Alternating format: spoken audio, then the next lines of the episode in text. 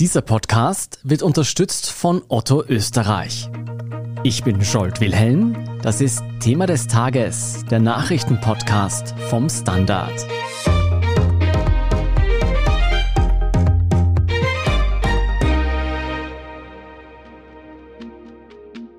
Der Salzburger Kurort Bad Gastein beherbergte einst K&K Kaiser und Popstars.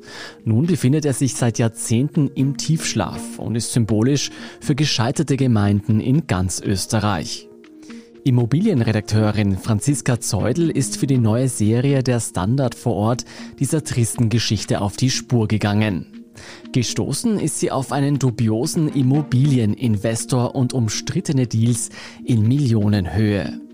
Was genau dahinter steckt und wie sich Bad Gastein wiederbeleben will, hat sie meinem Kollegen Tobias Holub erzählt.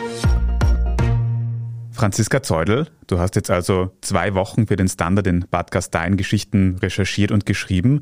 Aber warum eigentlich dort? Warum Bad Gastein? Ja, da muss ich jetzt ein bisschen ausholen. Ich hoffe, du hast Zeit.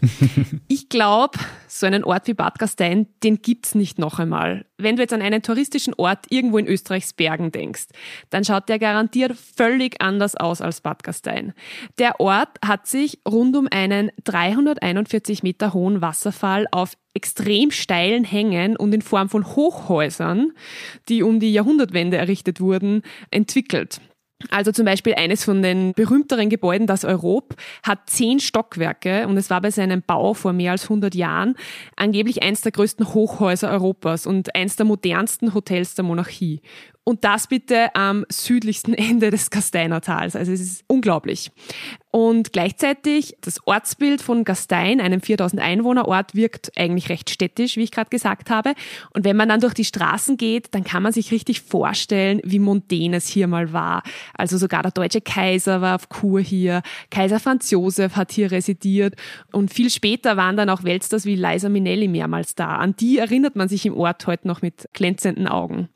Aber diese Zeiten waren dann irgendwann vorbei. Einerseits, weil eben die Art des Urlaubens sich verändert hat. In manchen familiengeführten Hotels haben die Generationenwechsel nicht geklappt.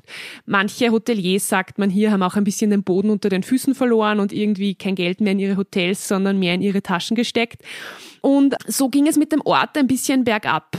Auch weil zum Beispiel diese Hotels halt sehr personalintensiv sind. So ein Hochhaus, da brauchst du viel Personal und das ist teuer und darum ist ein Hotel auch schwieriger wirtschaftlich machbar, wenn das Haus nicht passt. Und all das ist eine sehr spannende Mischung, die ich mir eben gern vor Ort zwei Wochen lang genauer anschauen wollte. Also ich höre schon raus, Bad Gastein hat eine bewegte Vergangenheit und du hast viele Eindrücke gesammelt. Franziska, wenn du sagst Hochhäuser und mondänes Flair, dann musst du uns jetzt bitte noch ein bisschen genauer beschreiben, wie dieses Ortsbild von Bad Gastein wirklich ausschaut. Also die echten Dimensionen dieses Ortes kriegt man erst, wenn man unten steht, irgendwo beim Wasserfall, weil von der Hangseite wirken die Häuser recht normal dimensioniert, aber wenn man dann unten steht, sieht man, das sind zehnstöckige Hotelburgen. Das muss man sich überhaupt mal vorstellen, weil so eine Bauweise in den Bergen ist natürlich total herausfordernd. Also einer der Hänge hier zum Beispiel, der ist permanent in Bewegung und rutscht im Jahr zwei Zentimeter Richtung Tal. Hm. Und mit ihm halt auch die Bebauung, die da drauf steht. Also es ist ganz unglaublich eigentlich, dass so ein Ort hier entstehen konnte. Wirklich spannend. Du hast aber auch schon gesagt, dass es dann, salopp ausgedrückt, in der Vergangenheit ein bisschen bergab gegangen ist mit dem Ort. Warum und wie ist es dann weitergegangen? Also wie gesagt, es kam Bad Gastein dann mit den Jahrzehnten so ein wenig ins Straucheln und dann kam der angebliche Retter von Bad Gastein, das war der Wiener Garagenkönig Franz Duval, der im Zentrum fünf alte Gebäude aufkaufte, angeblich um insgesamt fünf Millionen Euro. Und wer das Zentrum kennt, weiß, das ist so gut wie das ganze Zentrum von Bad Gastein. Habe ich das jetzt richtig gehört? Wiener Garagenkönig? Wer ist dieser Franz Duval? Genau, der hat sein Geld offenbar mit Garagen gemacht und ist dann eben 1999 nach Bad Gastein gekommen. Und dieser Franz Duval, der schwebt so ein bisschen wie ein Geist über diesem Ort. Den haben viele noch nie in ihrem Leben gesehen, aber jeder hat eine Meinung zu ihm und jeder hat irgendeine Erklärung dazu, warum der tat, was er tat. Zur Erklärung, er hat die Gebäude gekauft und dann hat er einfach nichts mehr gemacht, 20 Jahre lang. Und Gemeinde, das Land, viele Menschen haben probiert, dass sie ihn dazu drängen, irgendwas mit diesen leerstehenden Häusern zu machen, denen man vom Wasserfall aus beim Verfall zuschauen konnte. Aber es ist nie irgendwie geglückt. Mhm. Wenn du sagst, Franz Duval hat mit diesen Gebäuden jahrelang nichts gemacht, wie muss man sich das vorstellen? In welchem Zustand waren diese Gebäude dann? Es hat Wassereintritte teilweise gegeben. Bei einem Haus hat auch mal ein Dachstuhl gebrannt.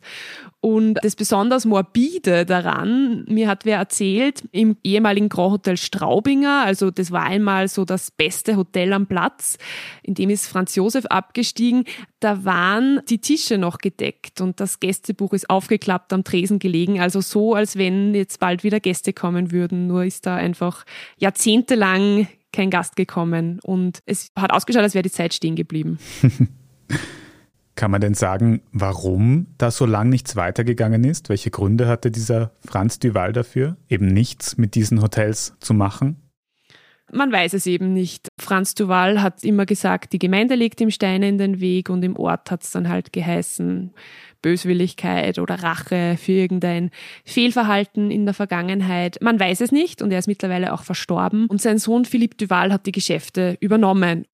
Und wie es nach der Übernahme der Bad Gasteiner Hotelburgen durch Philippe Duval weitergeht, das besprechen wir nach einer kurzen Pause. Bleiben Sie dran. Jahre Otto und du.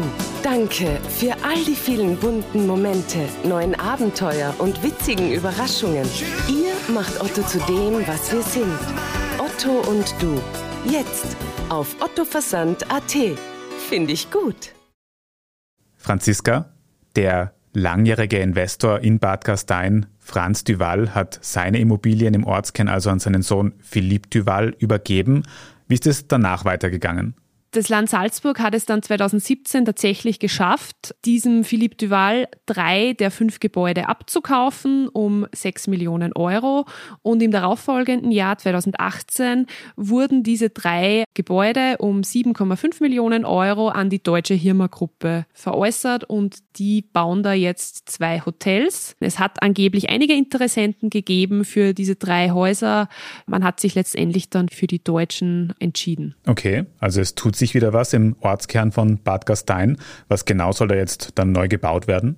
Diese deutsche Investorengruppe, die planen jetzt am Straubinger Platz zwei Hotels, ein Vier-Sterne-Plus-Hotel und ein Fünf-Sterne-Hotel mit insgesamt 150 Zimmern. Also jetzt schurlen die Arbeiter herum und die Schaulustigen stehen und schauen sich das an und sind irgendwie faszinierter von der Baustelle nach all den Jahren als vom Wasserfall. Also da tut sich jetzt wirklich was und es sollen die beiden Hotels nächstes Jahr im Sommer, also 2023, schon eröffnen. Mhm. Du hast jetzt aber auch gesagt, dass dieser Philipp Duval nur drei von fünf Gebäuden an diese Investorengruppe verkauft hat. Das heißt, Philipp Duval besitzt noch zwei Gebäude in Bad Gastein, richtig? Genau. Ihm gehören im Ort immer noch das Kongresshaus. Das ist so ein brutalistischer Betonbau, der immer noch die Gemüter spaltet, obwohl er jetzt auch schon seit 50 Jahren steht. Und das Haus Austria, in dem war früher die Gemeindeverwaltung untergebracht. Und die Bauten stehen weiterhin leer. Das muss man sich mal vorstellen. Das sind tausende Quadratmeter an Flächen. Philippe Duval träumt seit Jahren von einer Gastein Historic City, so nennt er das Projekt. Er möchte sein Kongresshaus mit einer Seilbahn mit dem Stubnerkugel verbinden. Die Info hat er mir auch geschickt, als ich ihn kontaktiert habe für meinen Artikel und für diesen Podcast. Er ist nicht wirklich greifbar, wie man hört. Er kommuniziert nicht wirklich mit der Gemeinde, aber man ist jetzt trotzdem vorsichtig optimistisch, dass man eine Lösung findet, mit viel Geduld irgendwann, weil eben jetzt auch schon drei der fünf Häuser verkauft wurden und sich in drei dieser fünf Häuser tatsächlich etwas tut. Mhm. Also ein vorsichtig positiver, optimistischer Zwischenstand dieser Franz Duval-Saga. Aber Franziska, was sagen denn eigentlich die Betroffenen, die BewohnerInnen von Bad Gastein zu diesem ganzen Immobiliendrama unter Anführungszeichen? Also die meisten, mit denen ich hier gesprochen habe, sind jetzt einfach mal wahnsinnig froh, dass sich wieder was tut, dass sich tatsächlich Kräne drehen, weil ein Retter von Bad Gastein ist ja schnell mal da. Aber hier weiß man mittlerweile, dass das nicht heißt, dass der dann auch tatsächlich was tut. Aber es ist jetzt tatsächlich so, die Kräne drehen sich, es passiert etwas. Da ist jetzt natürlich einmal die Erleichterung sehr groß im Ort. Natürlich, die Leute ärgern sich halt ein bisschen über die Verkehrslösung. Der Straubinger Platz ist gesperrt und er ist ein Nadelöhr. Und die Leute fragen sich natürlich schon auch, wie diese vielen neuen Hotels, die jetzt so in der Aufbruchsstimmung rund um den Straubinger Platz entstehen werden, wie die dann auch einmal Arbeitskräfte finden werden. Das ist in ganz Österreich ein Thema und ganz besonders hier im Gasteinertal natürlich. Und was glaubst du? Wie wird Bad Gastein in 10 bis 20 Jahren ausschauen? Wird es dann vor Touristinnen und Touristen nur so wimmeln wieder? Also ich glaube, es wird kein Ort des Massentourismus werden. Das ist auch gar nicht gewünscht hier. Vieles wird davon abhängen, wie es eben mit dem Haus Austria und dem Kongresshaus weitergeht. Das sind, wie gesagt, riesige Flächen im Zentrum mit ganz vielen Gewerbeflächen, die jetzt leer stehen. Und es muss halt irgendwie gelingen, dass man die irgendwie wieder bespielt, denke ich, weil sonst ist mitten im Zentrum einfach ein riesengroßer Leerstand. Es wird auch spannend werden, eben was jetzt außerhalb des Straubinger Platzes passiert. Also es gibt ja noch ganz viele andere Hotelburgen, denen teilweise jetzt Leben eingehaucht wird. Also zum Beispiel wird am Habsburger Hof gebaut, da drehen sich auch die Kräne. Es gibt Überlegungen, beziehungsweise schon sehr konkrete Pläne, den grünen Baum im Kötschachtal wieder zu bespielen. Zur Erklärung, das ist ein Riesenthema hier im Ort. Das ist ein Feriendorf in dem eben Liza Minnelli Schnitzel gegessen hat und der Schaf von Persien abgestiegen sein soll. Also das war so ein Riesenmagnet für Menschen. Ein Einheimischer hat mir erzählt, der grüne Baum war weltbekannt. Bin ich mir jetzt nicht sicher, weil ich habe ihn nicht gekannt. Aber der steht seit einigen Jahren leer und wurde an die Leipziger Stadtbau AG verkauft und die haben jetzt konkrete Pläne. Da könnte sich also auch wieder was tun. Und dann gibt's halt auch immer noch viele Fragezeichen. Also das Hotel Mirabell, gleich beim Schraubinger Platz, da wurde ein Teil abgerissen und jetzt steht die Bude. Mal schauen, wie es da weitergeht. Und man muss auch dazu sagen, es ist mit der Revitalisierung von alten Hotels nicht getan. Es braucht im Ort gute Wohnmöglichkeiten, leistbare Wohnmöglichkeiten für junge Familien, junge Menschen und auch Wohnmöglichkeiten für die vielen Arbeitskräfte, die hier gebraucht werden. Wohnmöglichkeiten, die attraktiv sind, weil ich glaube, sonst wird es in Zeiten des Arbeitskräftemangels sehr schwierig werden, hier Menschen ins Tal zu bringen. Und einem Thema, das ich ja auch nachgegangen bin, das Thema Kinderbetreuung, ist natürlich in einem Tourismusort wahnsinnig wichtig. Da hakt es gerade ein bisschen am Personal, aber auch das wird etwas sein, was eine wichtige Rolle spielt. Also wie wird es in 10 bis 20 Jahren ausschauen? Ich glaube, da wird sich schon viel tun im Ort. Ich glaube auch, dass sich eine Lösung finden wird. Aber ich persönlich hoffe ja trotzdem, dass dem Ort dieses leicht morbide, aus der Zeit gefallene trotzdem in irgendeiner Form erhalten bleibt, weil das macht für mich und ich glaube für ganz viele andere Menschen den Charme dieses Ortes aus. Mhm. Franziska, sind denn diese Geschichten aus Bad Gastein über riesige Hotelburgen, die jahrzehntelang nicht genutzt werden und dann doch wieder revitalisiert werden, um den Ort wieder zu beleben. Was Spezielles in Bad Gastein oder steht das nicht vielleicht auch ein bisschen für ganz viele Gemeinden in ganz Österreich? Und was lernen wir quasi aus der ganzen Geschichte? Also Leerstand und ungenutzte Flächen in den Ortszentren sind ja in ganz, ganz vielen Gemeinden in Österreich großes Thema, wenn auch jetzt nicht in dieser Dimension. Ich denke mir, die Geschichte von Bad Gastein zeigt so ein bisschen, man sollte als Gemeinde vielleicht vorsichtig sein, wen man als seinen Retter begrüßt und auch immer ganz klar kommunizieren, was man sich eigentlich als Ort von einem Immobilienkäufer, von einem großen Investor erwartet. Da kann man ja auch Bedingungen dran knüpfen und das sollte man wohl auch tun. Und man merkt in Bad Gastein sehr deutlich, ein Tiefpunkt kann halt auch eine Chance sein bei so viel Leerstand und so weiter gibt's auch Platz für ganz viele neue Ideen und die gibt es für den Ort und es gibt auch ganz viele Menschen, die seit Jahren sich einsetzen für den Ort und Visionen entwickeln und was weiterbringen wollen. Ich wünsche Ihnen, dass die Ideen und die Wünsche alle in Erfüllung gehen. Also die Immobiliensaga von Bad Gastein, eine spannende Geschichte, aus der sich sicher viele Gemeinden in Österreich sowohl Positives als auch Negatives abschauen können. Vielen Dank für die Eindrücke aus Bad Gastein, Franziska Zeudel. Danke. Franziska Zeudels weitere Recherchen zu Bad Gastein und alle künftigen Gemeindereportagen der Serie Der Standard vor Ort finden Sie auf dst.at slash vor Ort. Damit Sie keinen Thema des Tages Podcast dazu verpassen, abonnieren Sie uns am besten auf Apple Podcasts oder Spotify. Jetzt geht's gleich weiter mit dem Meldungsüberblick. Bleiben Sie dran.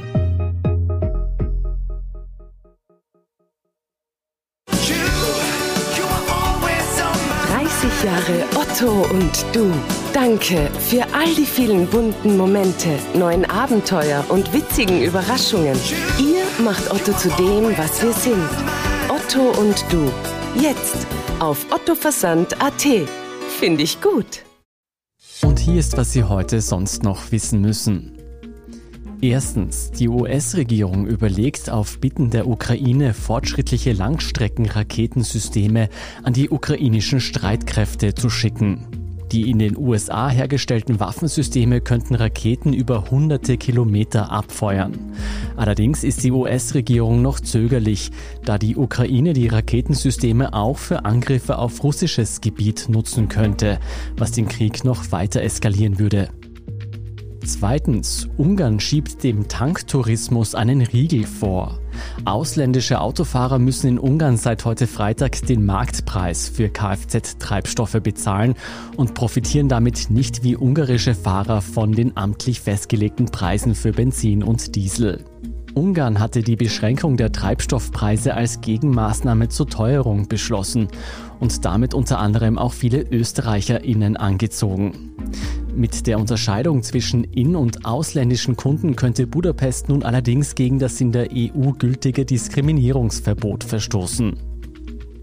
Drittens. Lügen, Missbrauch, Manipulation, Bodyshaming, Sexualisierung von jungen Frauen. Das ProSieben Reality-Format Germany's Next Topmodel und dessen Frontfrau Heidi Klum stehen massiv in der Kritik, Kandidatinnen schlecht zu behandeln. Zunächst packte trotz Schweigepflicht eine ehemalige Kandidatin aus und gab Einblick in das toxische Umfeld der populären Show. Und nun legte auch der bekannte YouTuber Rizzo mit einem kritischen Video nach, um die Missstände aufzuzeigen. Pro7 und Klum haben sich noch nicht zu den Vorwürfen geäußert. Vergangenen Donnerstag ging das Finale der bereits 17. Staffel über die Bühne. Und viertens noch ein Hörtipp für Sie. Unser Schwesterpodcast Inside Austria hat auf die turbulente und nicht unumstrittene Amtszeit des Präsidenten Alexander van der Bellen zurückgeblickt und ihn dazu interviewt, wieso er heuer ein zweites Mal kandidieren will. Und meine Kolleginnen haben sich angesehen, wer Van der Bellen Konkurrenz machen könnte. Nicht verpassen, am Samstag erscheint die neue Folge von Inside Austria, überall wo es Podcasts gibt. Noch mehr Nachrichten zum Weltgeschehen finden Sie wie immer auf derstandard.at. Falls Sie Feedback für uns haben, schicken Sie uns gerne ein E-Mail an podcast.derstandard.at. Unterstützen können Sie uns mit einem Abonnement. Alle Infos dazu finden Sie auf abo.derstandard.at. Und wer uns auf Apple Podcasts hört, kann ein Premium-Abo abschließen. Ich bin Scholt Wilhelm. Baba und schönes Wochenende.